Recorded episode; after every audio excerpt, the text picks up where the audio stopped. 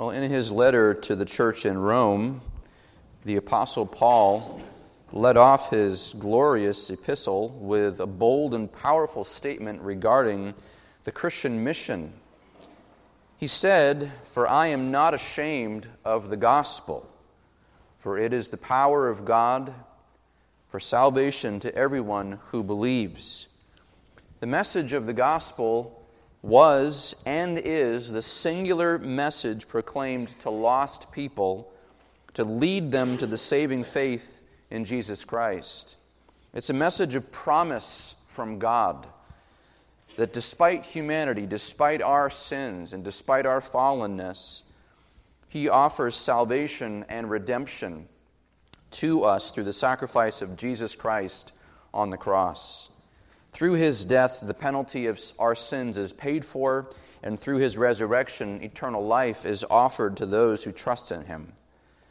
It is the single greatest message in human history. This message has transformed individual people, it has transformed whole families, it has transformed communities, it has even transformed nations. Paul goes on to say that the message, in the message of the gospel, he says, the righteousness of God is revealed from faith to faith. And then he quotes Habakkuk 2 4 to say, As it is written, the righteous man or the just shall live by faith. So the gospel message is first to be believed. You hear the message of salvation. You hear that Christ went to the cross to pay for sin, to die for you and rise for you, and you must believe that message. And then the message is to be obeyed by faith. As you walk and live your life, you're living life in light of the reality of the fact that you have been saved. So it's both believed and obeyed. But what is the basis of this faith? We know that the basis of justification, the being made right with God, the basis of that is the righteousness of Christ. But what is to be believed, the actual substance of that, is really built on the character of God. If God is offering salvation and God is trustworthy, then the promise can be taken on full faith. If God was prone to be whimsical or change his mind or to lie and not tell the truth, then if he says you can have salvation, then you don't even know if you can believe him or not. But if God is his word is steadfast and if his character is true and he is who he says he is and he'll do what he says he will do, then you can trust him and therefore you can believe wholeheartedly in the message of salvation. Again, this is on the character of God who makes promises to his people. But this leads us to ask this question From where does this promise originate? After all, Jesus doesn't just arrive on earth in the first century and give this brand new message that no one had ever heard before, or there was no provision made for this message. This wasn't brand new information. Now, there's a progressive revelation of this. They didn't have all the information that they had before, but this was a message that was building. There had already been a promise made to God's people. And the question is well, then, who specifically, to whom did God make this promise? And the answer is to the people of Israel. The Messiah who was to come was first and foremost a Jewish Messiah, and we're going to talk about that today. That's why Jesus says in John 4:22 that salvation is from the Jews. Jesus is Jewish in every possible human sense. This is also why, wrapped in his bold declaration of being unashamed of the gospel, Paul says in Romans 1:16 at the end of saying, "I'm not ashamed of the gospel; it's the power of God to salvation to everyone who believes." He then adds this in, to the Jew first and also to the Greek or to the Gentile, meaning the whole world at that point. But God has made a promise, a specific promise that he intended to keep which is why when Jesus first came to the earth, it was to his people that he went to first. He went to the lost sheep of the house of Israel, the Bible tells us. But upon his arrival, he's going to need to get the message out to these people. And so he commissions 12 messengers, 12 disciples, 12 apostles to go and tell this people that their Messiah has arrived. And that's what we're going to look at today. So if you would, turn with me to uh, Matthew chapter 10. Matthew chapter 10. Now, up to this point in Matthew's gospel, Jesus has been doing ministry all by himself. It began way back into the first, or the, excuse me, the third chapter of Matthew at his baptism. That's really the sort of the, the coronation and the beginning of his earthly ministry. And then it continues into his teaching ministry, which is characterized in Matthew 5, 6, and 7. And then also through his miraculous healing and powerful ministry in verse, uh, chapters 8 and 9. And now he's going to expand the ministry beyond himself and to these 12 carefully chosen disciples. And so look at Matthew chapter 10 with me Many of these verses at the beginning are going to feel very familiar to you, but we're going to read the whole passage in context. Matthew chapter 10. Jesus summoned his 12 disciples and gave them authority over unclean spirits to cast them out and to heal every kind of disease and every kind of sickness. Now, the names of the 12 apostles are these the first, Simon, who is called Peter, and Andrew, his brother, and James, the son of Zebedee, and John, his brother Philip and Bartholomew, Thomas and Matthew the tax collector, James the son of Alphaeus and Thaddeus, Simon the zealot, and Judas Iscariot, the one who betrayed him. These twelve Jesus sent out after instructing them Do not go into the way of the Gentiles, do not enter any city of the Samaritans, but rather go to the lost sheep of the house of Israel. And as you go, preach, saying, The kingdom of heaven is at hand heal the sick, raise the dead, cleanse the lepers, cast out demons. Freely you received, freely give. Do not acquire gold or silver or copper for your money belts, or a bag for your journey, or even two coats or sandals or a staff, for the worker is worthy of his support. In whatever city or village you enter, inquire who is worthy in it, and stay at his house until you leave that city. As you enter the house, give it your greeting. If the house is worthy, give it your blessing of peace. If it is not worthy, take back your blessing of peace. Whoever does not receive you nor heed your words as you go out of that house or that city, shake the dust off your feet. Truly I say to you, it will be more tolerable for the land of Sodom and Gomorrah than the day in the day of judgment than for that city.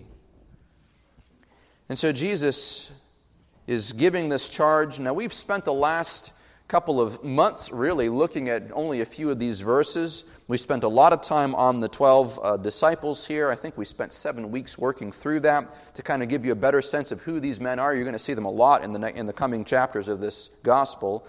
But we noted that Jesus has already called these 12 to be disciples to follow him. What is a disciple? That's always a good question to ask. A disciple is a learner or a student. So Jesus is asking and calling these men to come and follow him as students to learn from him. And when we talk about discipleship even today, all of us are called to be disciples of Jesus Christ, to, to learn from him, to listen to him, to sit at his feet, if you will, and, uh, and invest your time uh, into his teaching. But then he gives his authority uh, to these same men, and he calls them to be apostles. So, not just disciples. Every single person who learns from Jesus and follows him as a disciple, but not everybody is an apostle. And actually, very few people have ever been called apostles. But an apostle is one who's sent specifically by Jesus and bears his authority. They have no inherent authority on their own, but they're bearing the authority of the one who sent them. And they're going to minister under the banner of Jesus Christ. So they go to a city and they say, How you doing? My name is Nathan. I'm here not on my own authority. I'm here on behalf of Jesus Christ, and I'm here to do His work and preach His gospel to you so you turn and trust in Him. So that was the whole purpose. It's an ambassador, it's an emissary going out to lost people. Matthew names the 12 disciples, and again, we looked at all of those men. But then Jesus sends them out. Before he sends them out, though, he gives them their marching orders. He gives them instruction. Now, the totality of the instruction really starts in verse 5 and truthfully goes all the way to verse 42. And we're going to spend the next several weeks kind of working through this. But really, there's different stages and phases of his instruction. And you're going to find this as we study too, that Jesus, even though he speaks to the immediate moment, he's actually kind of speaking in some cases past the moment and sees farther out. A lot of times he would see things um, I don't want to say non-linear, but he would sort of speak past an issue in, in the present time and go to the future. You're going to figure out what I'm talking about more as we go through the text, and we're going to see that in the coming weeks. But it's important to know that his words here are infused with layers of meaning. Again, some of what he says is applicable for the next couple of weeks on their journey, and then some things are going to be applicable for these men for years to come, and there's even things that bear weight for us even today. But for our time this morning, we're going to look primarily at his instructions for their immediate journey. So, right smack dab in the middle of right what they're about to do over the next couple of weeks, he's going to, he's going to talk to them about that very thing. Now, perhaps the most important part of the instruction comes in the first few verses. In verses 5 and 6, Jesus is telling them where to go, and then he, followed by he's telling them what to do and what to say in verses 7 and 8. And then verses 9 through 15, he's going to tell them how to conduct themselves. How do you go about doing this ministry? And we're going to talk about that. But first, let's, let's talk about where they are to go, verses 5 and 6. Look at that with me, 5 and 6. He says, These 12, Jesus, sent out after instructing them, and here, here comes the where to go. Do not go in the way of the Gentiles, and do not enter any city of the Samaritans. So he's telling them where they can't go. Then, verse 6 But rather go to the lost sheep of the house of Israel. Now, very quickly, you're going to see here with me that this where is also a who. It's not just geography, it also is talking about people.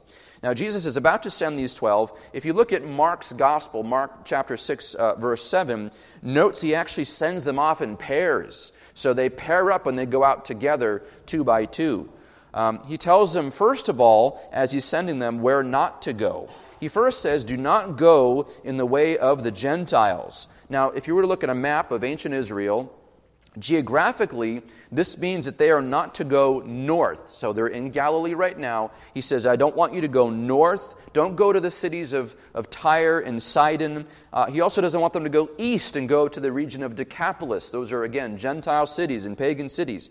These are all strongholds of, of Gentile uh, people.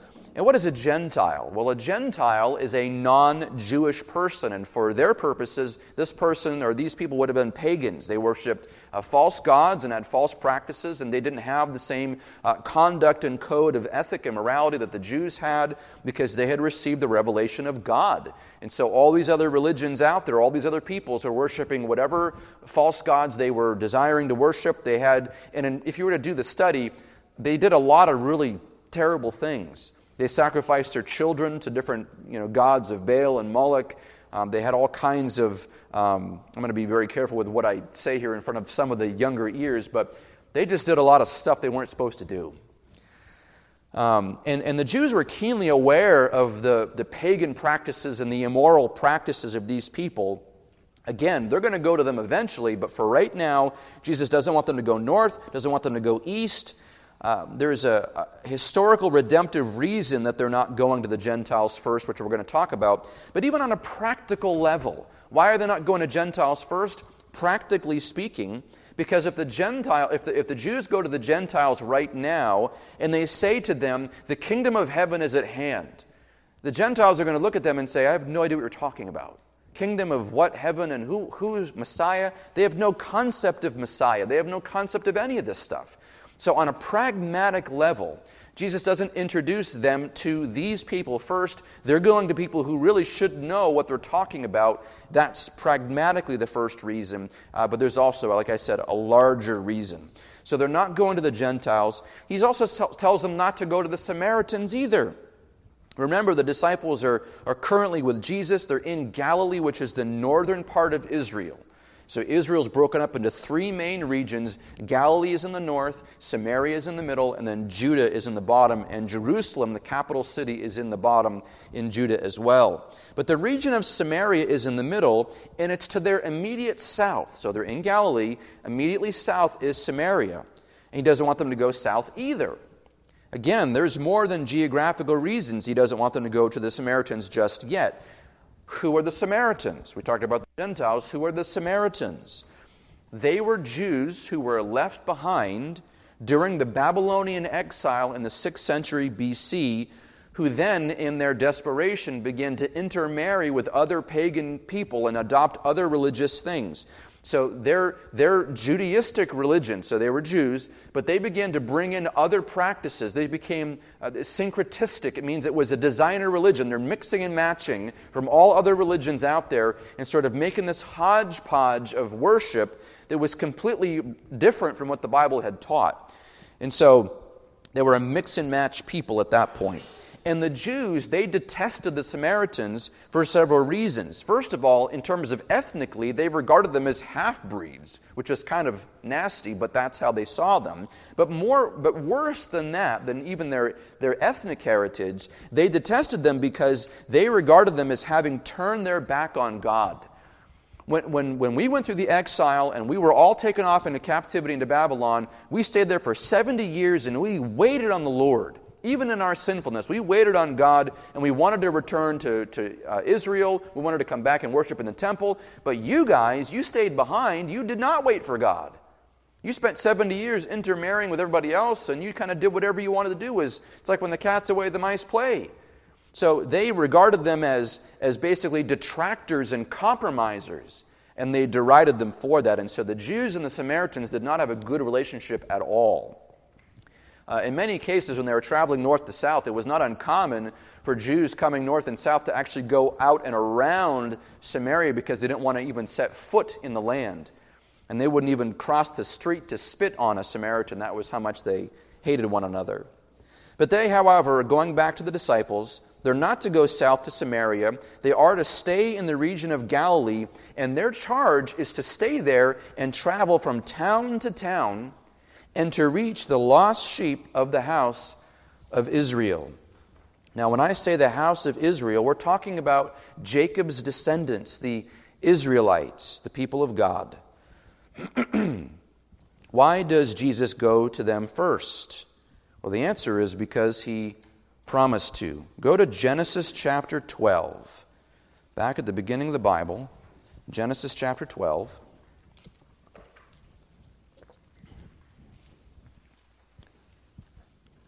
Promise made by God in Genesis 12 really starts a chain reaction that ripples all throughout the entire Old Testament. Genesis 12 is really the first expression of what we know to be the Abrahamic covenant, which is a, a covenant that make, God makes with Abraham, where he promise, promises him uh, a land and a people. He promises he's going to establish uh, really a whole seed, a whole uh, family of people, a whole race of people through his line. But this man, who at the time was called Abram, he's not called Abraham until later, but Abram, he's living in the land of Ur, uh, of the Chaldeans, basically where we understand to be ancient Babylon. But Ur of the Chaldeans, he had no children.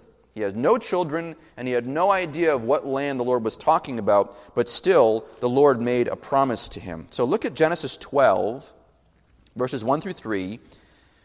Again, God is going to Abram. It says here Now the Lord said to Abram, Go forth from your country, and from your relatives, and from your father's house, to the land which I will show you. And I will make you a great nation, and I will bless you, and I'll make your name great and so you shall be a blessing, and I will bless those who bless you, and the one who curses you, I will curse.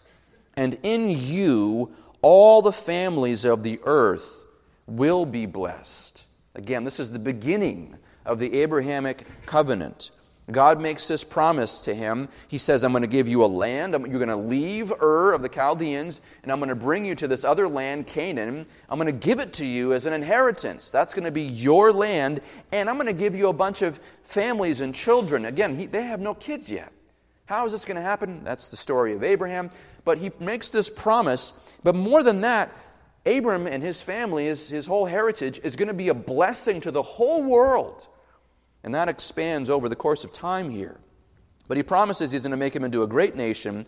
He promises he's going to bless the whole world. Later in verses 6 and 7, God takes him to the land itself and has him walk around and see it, looks at it, the land it's going to give to him. In Genesis chapter 15, uh, Abraham has promised a son. He later receives that son miraculously. That son is Isaac. In chapter 17, he receives the sign of this covenant, which is the sign of circumcision. And then Abraham fathers Isaac. Isaac fathers Jacob. Jacob. Jacob, after an encounter with the Lord in Genesis 28, is given a new name in Genesis 32. Jacob, his name is changed to Israel because he struggled with God. And so this man, this Jacob, is renamed by the Lord Israel. And it's Jacob's sons who become the heads of the 12 tribes. He's got 12 sons, and all of them have a, a lineage that goes down through the ages. And so, even then, in Jesus' time, there were 12 tribes in Israel. They all identified that way, and they could trace all their heritage right back to Jacob, right to Isaac, right to Abraham. Fast forward to 2 Samuel chapter 7, God tells David, King David, that there's going to be a coming king, one of his sons, who's going to sit on his throne. He's not just going to sit on his throne for a couple of years, he's going to sit on the throne of David forever. So now the promise extends not just to the Abrahamic covenant, but also to the Davidic covenant, that not only are they going to have a land and a people, but they're also going to have an eternal king who's going to reign over them and over the whole world from that spot. Again, this is the Davidic covenant. And all of this, we just start to see in the Old Testament laid out promise after promise after promise made by God to this people. But then Israel falls away from God. And they rebel and they sin against Him. And they're taken again into bondage, not by the Egyptians for 400 years, but they're taken into bondage elsewhere. The kingdom is divided. The Assyrians take part of them, and the Babylonians take another part of them and they're being led away to captivity. And as they're being led away from their city, from their homes, many of them have already died. As they're being led away, they're crying out to God. And the essence of their cry is this that God has forgotten his promise. He's promised us a land. We don't even have our land anymore. He's promised us uh, uh, this, this people, this inheritance of people, but that we're dying off and there's no hope for the future. He's promised us a king, but our king is gone. God made all these promises, and is he going to deliver? How is he going to deliver? They struggle with this question. The question again has God forgotten his promise? I'll tell you, that question rings in our ears even today. Has God forgotten us? Has he just left and gone away and we're just stuck here waiting around? God, where are you? That was their cry. So, had God forgotten? Turn to Jeremiah chapter 31. Toward the end of the Old Testament, this is in the major prophets, Jeremiah 31. As we're going to see, there's a companion passage here from Jeremiah 31 to Ezekiel 36. We're just going to look at Jeremiah today. And here's kind of the story of Jeremiah and Ezekiel, these prophets. While Jeremiah was prophesying to the Israelites, uh, they were left behind in Israel. So the ones who eventually turned over and became the Samaritans at the time, during this period of captivity, the prophet Jeremiah is in Israel and he's prophesying and preaching to those people. And while most of the region or most of the country has gone away to Babylon, Ezekiel is the prophet in Babylon preaching and ministering to those people. So God has put two prophets in two locations, basically giving the same kinds of prophetic information to both groups of people with the same intention. So again, both prophets, however, they record this message from the Lord regarding his covenant promise. This is fascinating. We're going to pick this up in Jeremiah 31, verse 31. Behold, days are coming, declares the Lord, when I will make a new covenant with the house of Israel and with the house of Judah. Not like the covenant which I made with their fathers in the day that I took them by the hand to bring them out of the land of Egypt.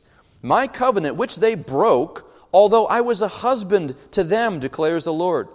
But this is the covenant which I will make with the house of Israel after those days, declares the Lord. I will put my law within them, and on their heart I will write it, and I will be their God, and they shall be my people. And they will not teach again, each man his neighbor and each man his brother, saying, Know the Lord, for they will all know me.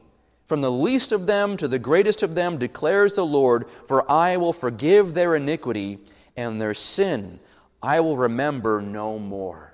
This is a remarkable promise a remarkable promise. And as we're going to see, and as we do see, even in the Last Supper, this covenant extends beyond the bounds of Israel, even to all of us. We are participants of this new covenant, and we'll talk about that as time comes on here. But again, this new covenant, that's what it's called the new covenant.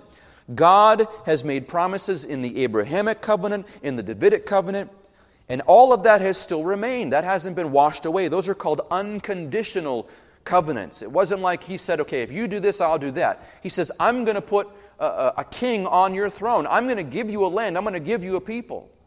These are unconditional promises that God has made. But now he's entering into a, a new kind of covenant. This is a new thing. He said, This isn't like the other covenants I made before, like the Mosaic covenant. This is very different.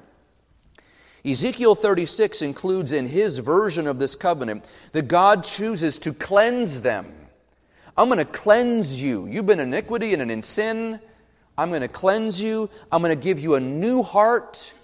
And he says, I'm going to put my spirit within you. And he says, I'm going to, when I, when I do this, when I put my spirit within you and when I give you a new heart, I'm going to cause you to walk in my ways. I'm going to cause you from the inside out to obey my statutes. That's what he says in Jeremiah. He says, I'm going to write my law on their hearts. Because, again, law keeping, external obedience, it means you get a whole bunch of lists of things to do. You can either do them or you don't do them. You're just obeying rules and laws externally. And there's really nothing going on in the heart and the mind, you're just obeying. But this is very different. This has to do with the Spirit working inside of you. This has to do with your conscience. This has to do with God changing the way you think and feel and believe. He transforms people from the inside out. This is, this is what's so remarkable about this covenant. Again, this is a reaffirmation that God has not forgotten his people. He has not forgotten them. He was coming for them. But even in the midst of this, again, this covenant, this promise was made 600 years before Jesus shows up. But even from that time to that time, they still strayed. They came back to Israel, they rebuilt everything, they promised to be faithful. But by the time of Malachi, they're off the deep end again. Later in Jeremiah 50, he notes, My people have become lost sheep, and their shepherds have led them astray. So not only had the people gone astray, but all their leaders were going astray too. Ezekiel 34 declares that they were all scattered and wandering throughout the mountains. And by the time Jesus arrives in Israel, they are all lost sheep. And when Jesus sees them in Matthew 9:36 and we saw this several months ago, when he sees them in Matthew 9:36, the text says that he feels compassion for them because they were distressed and dispirited like sheep without a shepherd. He came to his people and he looked out and they were a complete train wreck. And instead of actually standing back and judging them and attacking them, the Bible teaches us that he feels compassion. Study that word out. It's his guts kind of went out to them. And his heart went out to them. And he felt such anguish and such sadness and such love for these people because they were totally lost and they needed him. Go back to Matthew chapter 10. So, again, this becomes the basis of everything up to this point. There's so much packed into this, so much promise, so much anticipation. All of the Old Testament is leading up to this one point, really. The mission of the 12 is to travel to all the Israelites in the Galilean region. Now, they're going to go elsewhere later on. They're going to go all over Israel and, in the book of Acts, they're going to go everywhere, all over the world later on. But for right now, as they're getting started, they're in Galilee and they're going to go to every single Israelite, every single Jewish person they can find, and they're going to tell them that the Messiah has come the Messiah has come.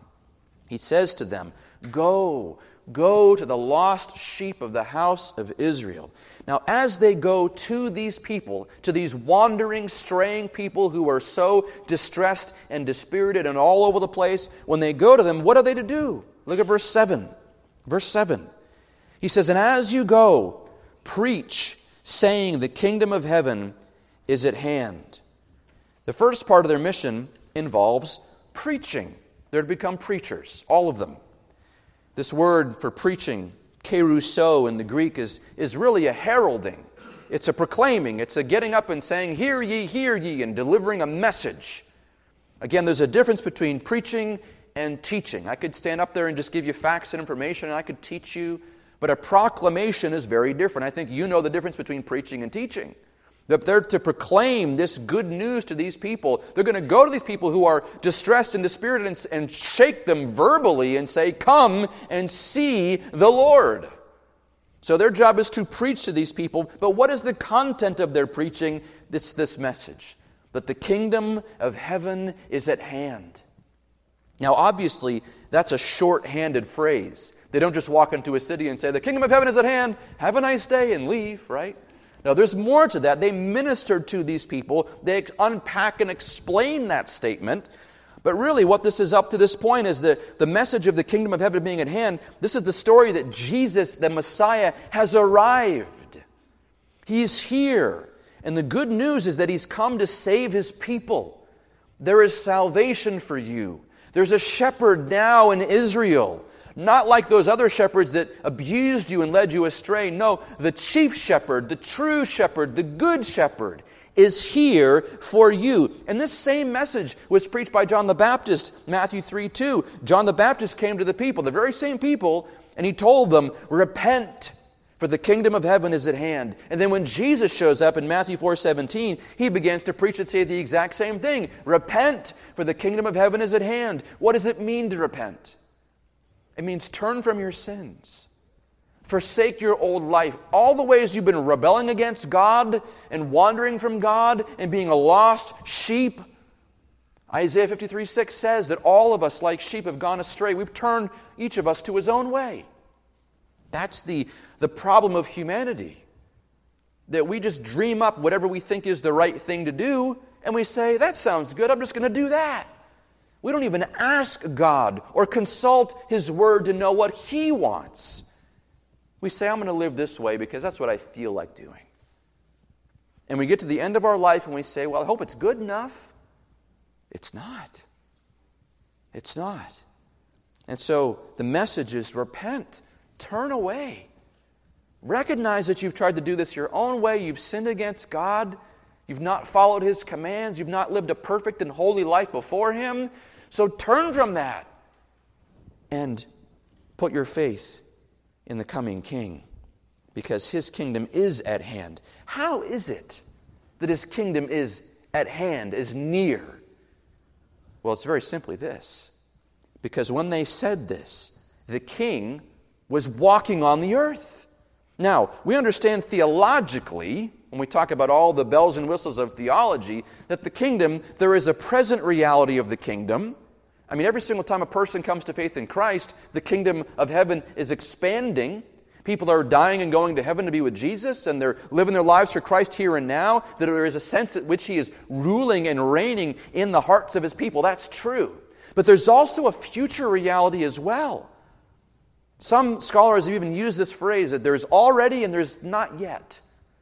That there is some kind of a future reality, that there is, He is going to return and establish even more so even an earthly presence, a, a, real presence of his completed kingdom.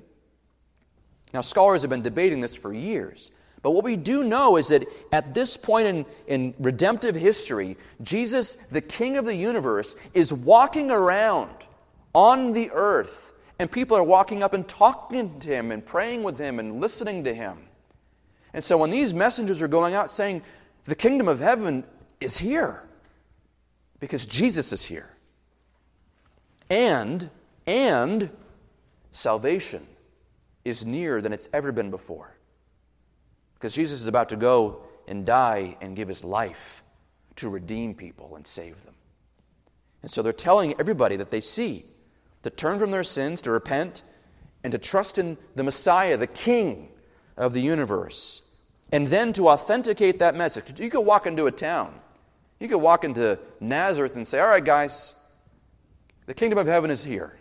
And people would say, Well, that's great. That's what the last guy said you know, six months ago when he came through. So what makes you any different? Well, to authenticate their message, the disciples were given another authority, another power to minister. Look at verse 8. Jesus tells them, Heal the sick, raise the dead, cleanse the lepers, cast out demons. Freely you have received, freely give.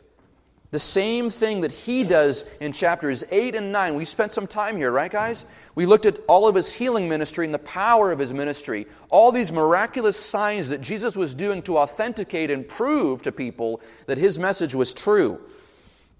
All the same power that he had, he gave by proxy to these men to perform signs and wonders to validate their message. When they come to a town for the first time and they say, The kingdom of heaven is at hand, repent and believe the gospel, well, who, who says, So what? And all of a sudden, people are brought out and they can heal them. And people who couldn't walk for years all of a sudden are walking and leaping and praising God. And he says, Raise the dead. Go, they go to cemeteries and they're raising people from the dead.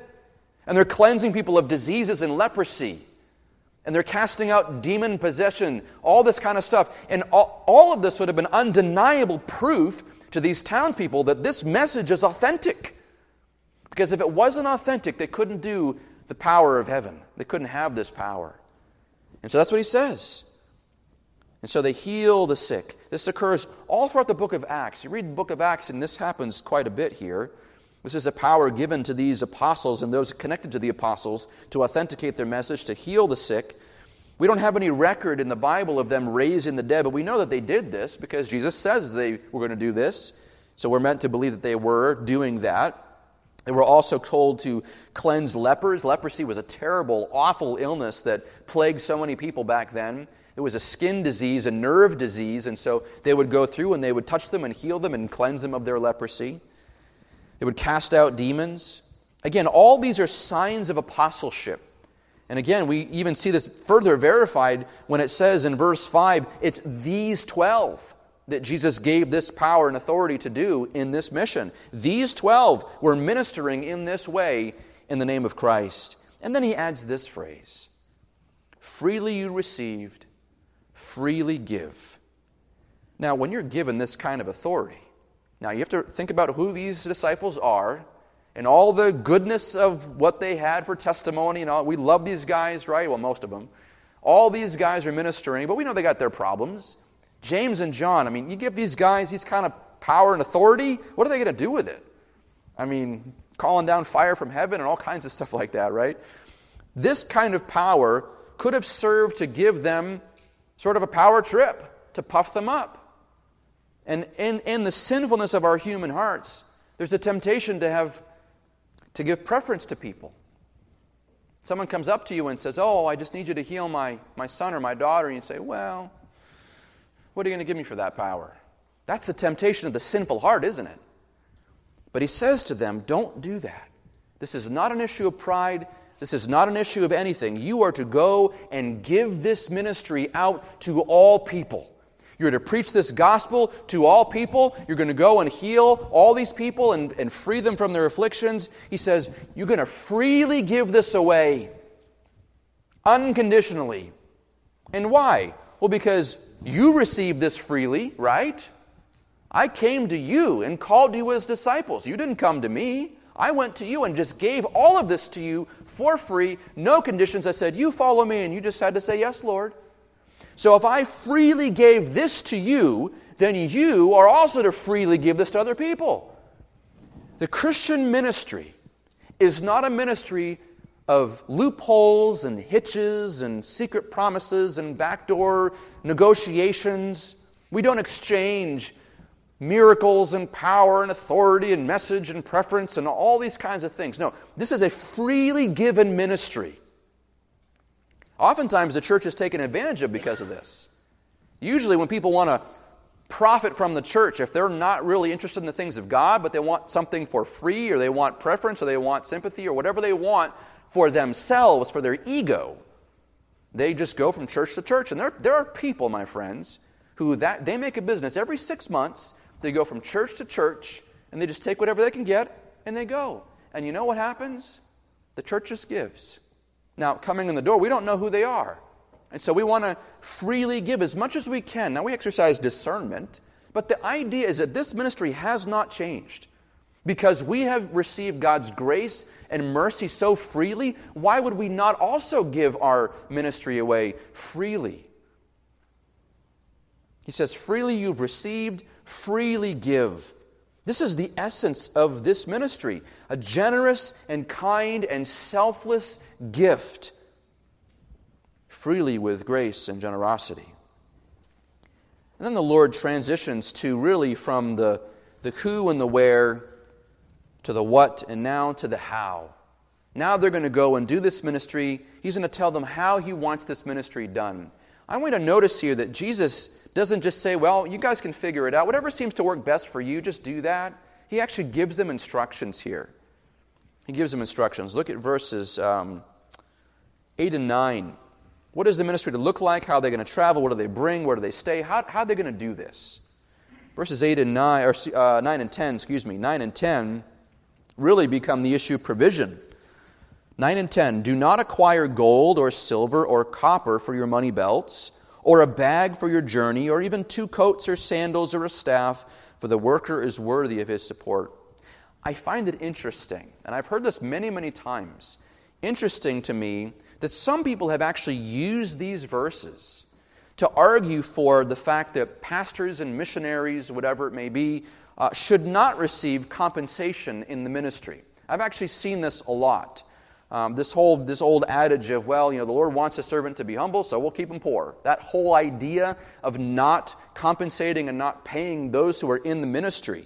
I had a pastor once tell me, and he told this to his church. He said, "You don't pay me to preach; you pay me so that I can preach." It's very different in the mindset. Now, granted, no one gets into the ministry for profit. If they do, they should be out of the ministry. You should drive them out of the ministry. But the idea here is that Jesus says that those who are doing this ministry are worthy of support. And it's really interesting because the verses here actually argue for the exact opposite of what that thing I always hear. It's clearly taught here that the, Jesus uh, instructs his disciples not to take anything with them so when you go on this journey here in Galilee to all these people, he says, I want you, he says, first, not to acquire gold, silver, or copper for your money belt. Don't, don't bring anything with you.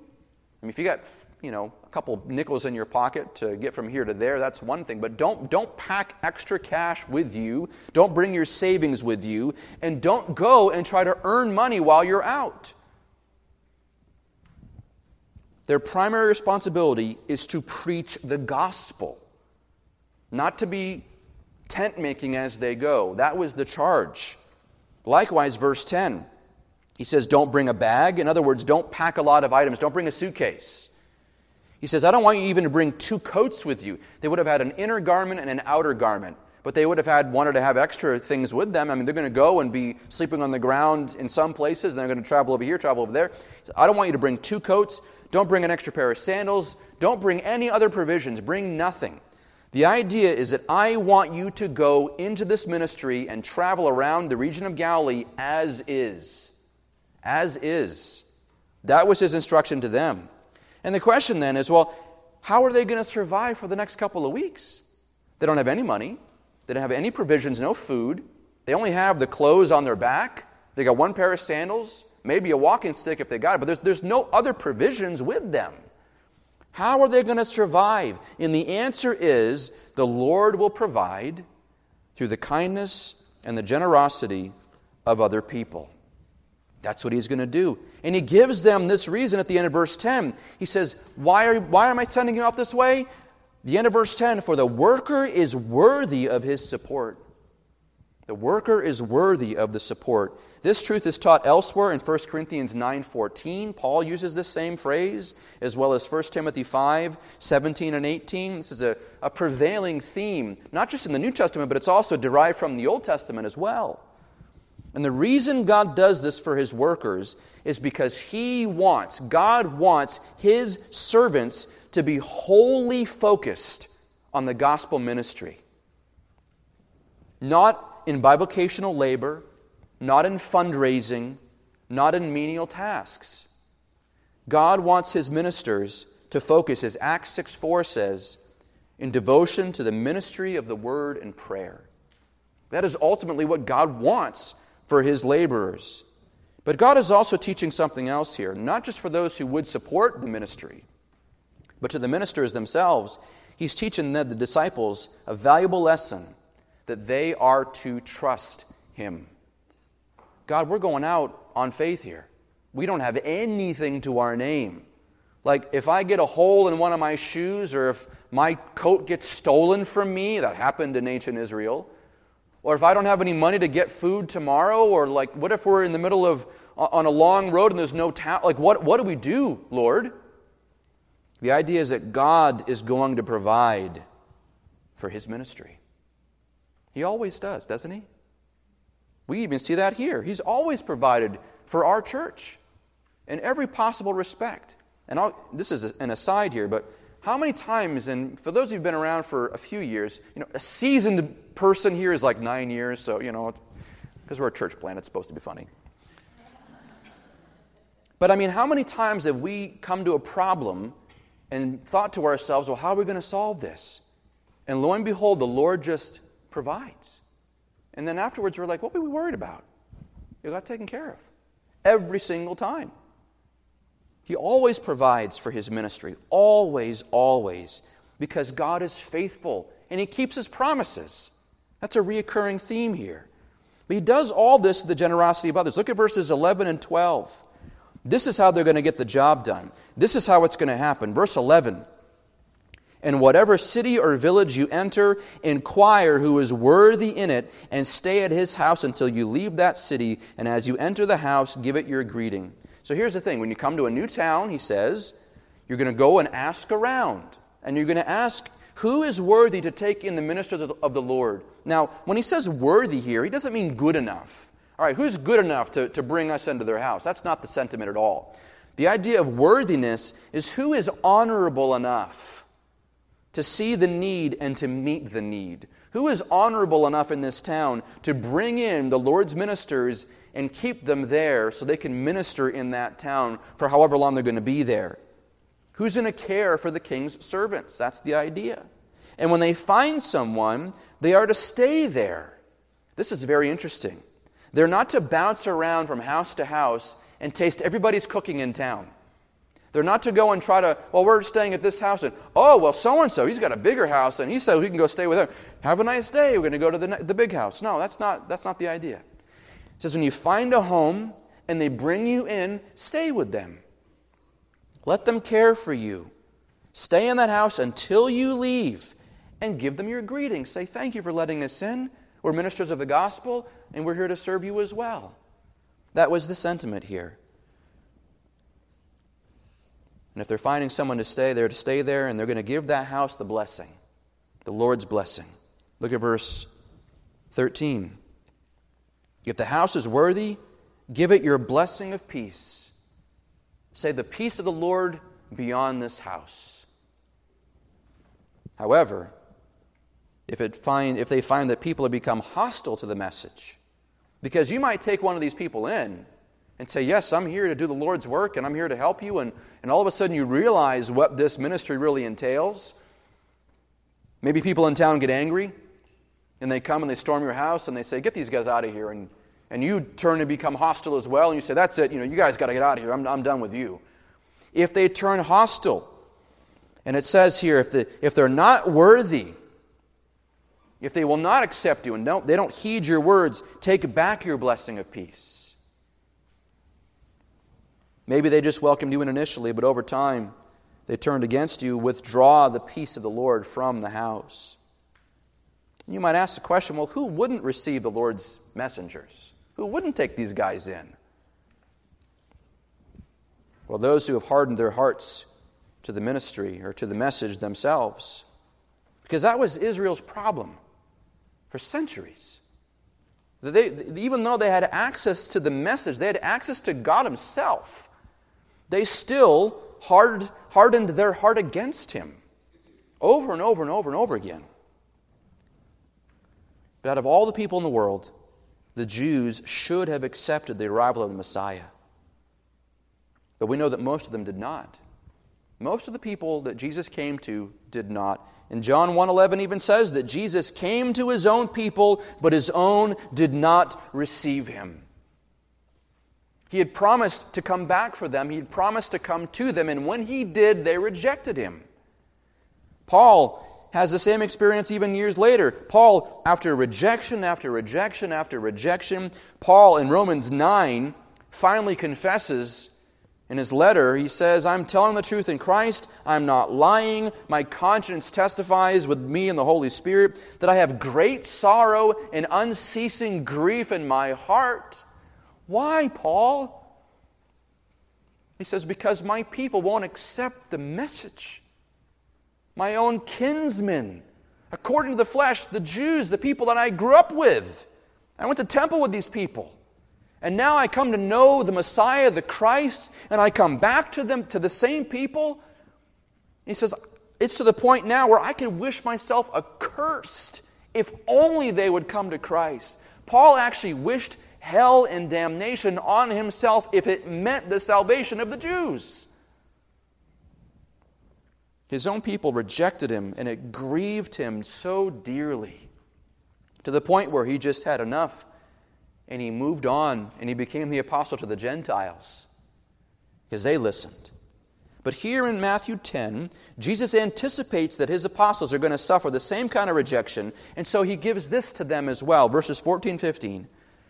He says, Whoever does not receive you, nor heed your words, as you go out of that house or that city, shake the dust off from your feet. Truly I say to you, it'll be more tolerable for the land of Sodom and Gomorrah in the day of judgment than for that city. This act of shaking the dust off of your feet has a long history in Jewish tradition. When the Jews traveled to uh, other regions, in Gentile regions, and then they came back and returned to their homeland of Israel, they would customarily shake off their shoes. They would shake off the dust from their feet because they did not want to bring in Gentile soil into Israel. Now, some of it is a little bit um, superstitious, but the idea, it was symbolic for them that we regard Israel as holy. Even the land is holy. And so they have this idea of, of, of showing really a, a, disfavor toward other lands and other peoples. Again, a symbolic gesture, but oftentimes the gesture became one of contempt and even derision. And so, if you were to shake off the dust from your feet, it means that whoever you have left their home or their property, that they are no longer worthy of even to have their dust on the bottom of your shoes. So it was a gesture of contempt and separation. But Jesus doesn't tell them to do this to the Gentiles or even to the Samaritans.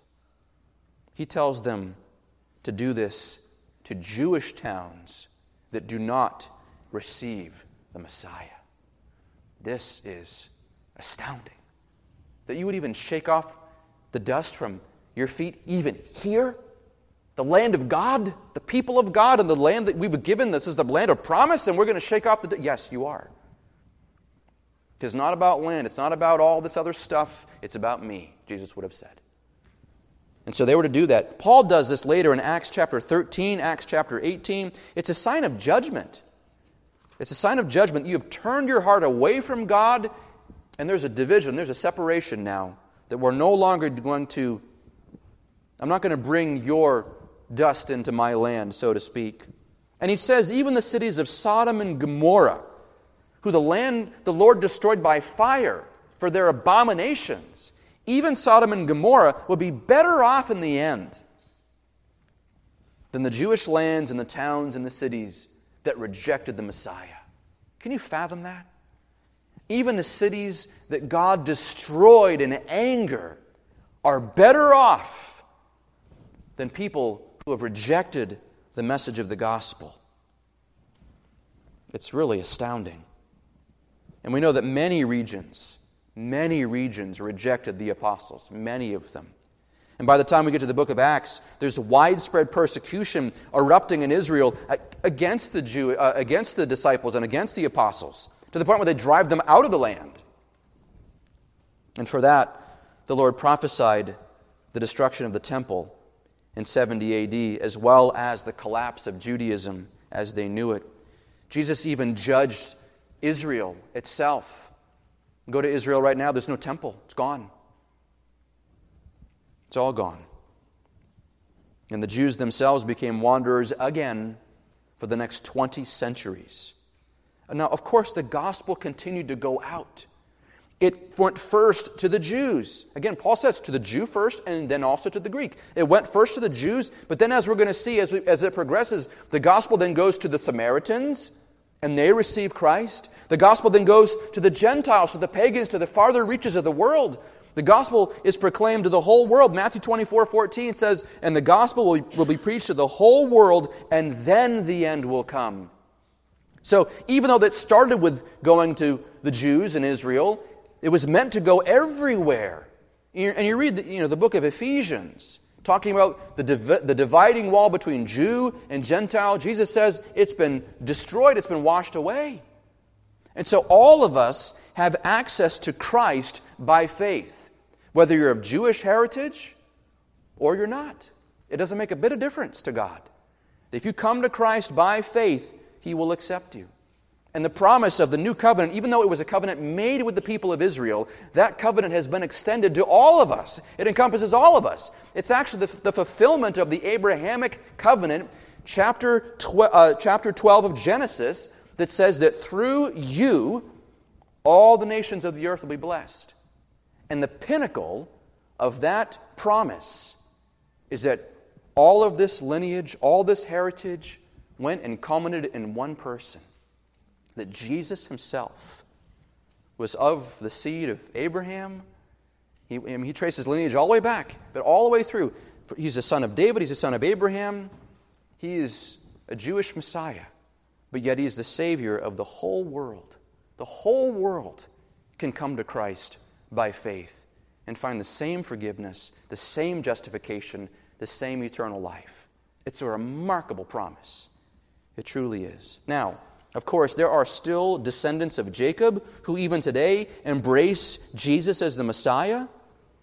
And while Israel as a nation rejected Jesus, he is still saving the Jewish people today, along with people from every other tongue, tribe, and nation, to his glory.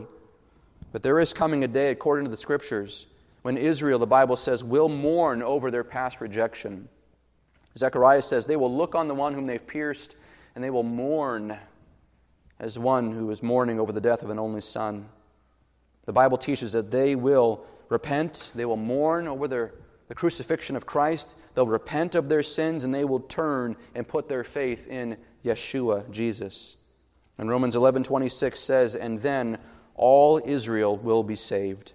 Now we're going to talk about that in the future a lot more, but for today, I want to bring this back here. The important thing for us to talk about and know here is that God keeps his promises. He is a trustworthy God. If it was up to us to have promises kept based on our character and our upkeep of these promises, it would fail. But God keeps promises. He kept promises for Israel. He will keep promises even for us. He does keep His word. And while they doubted his first arrival, my friends, we not, need not doubt his second coming as well. Because again, this all comes back around. The question for them when they were wandering in the wilderness is Has God forgotten us? And there are so many people today, right now, who look around at the world and they say to themselves, Has God forgotten us? We've been talking about the coming of Jesus Christ for 2,000 years. Surely that's, that's enough time has passed that I think he's forgotten what he's going to come back and do. The Bible says that God keeps his promises.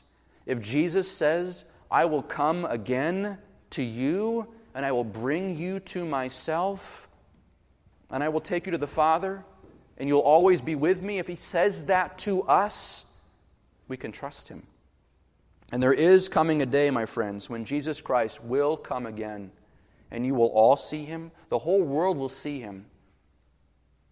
He will come and he will judge the nations, and he will establish his righteousness on earth forevermore. Jesus Christ is coming again, and my question to you is Are you ready? Have you prepared your heart for the return of Christ? If you're not sure, talk to me, talk to anyone who loves the Lord, and ask the question Do I know Jesus Christ as my Lord and Savior? Have I turned from my sins and put my trust in Him? The Bible says if you do, if you do trust in Him, you will be saved. Let's pray. Heavenly Father, again, thank you for your loving kindness. Thank you, Lord, for being true to your word, for being a covenant keeping God who does not waver. You don't change your mind. You don't waffle on decisions. You're not flimsy. The, the Bible teaches that you are immutable. You do not change. That you have purposed to save, you've purposed to redeem, you purpose to send your son, and you purpose to send him back here again. And so our faith and our hope is in you.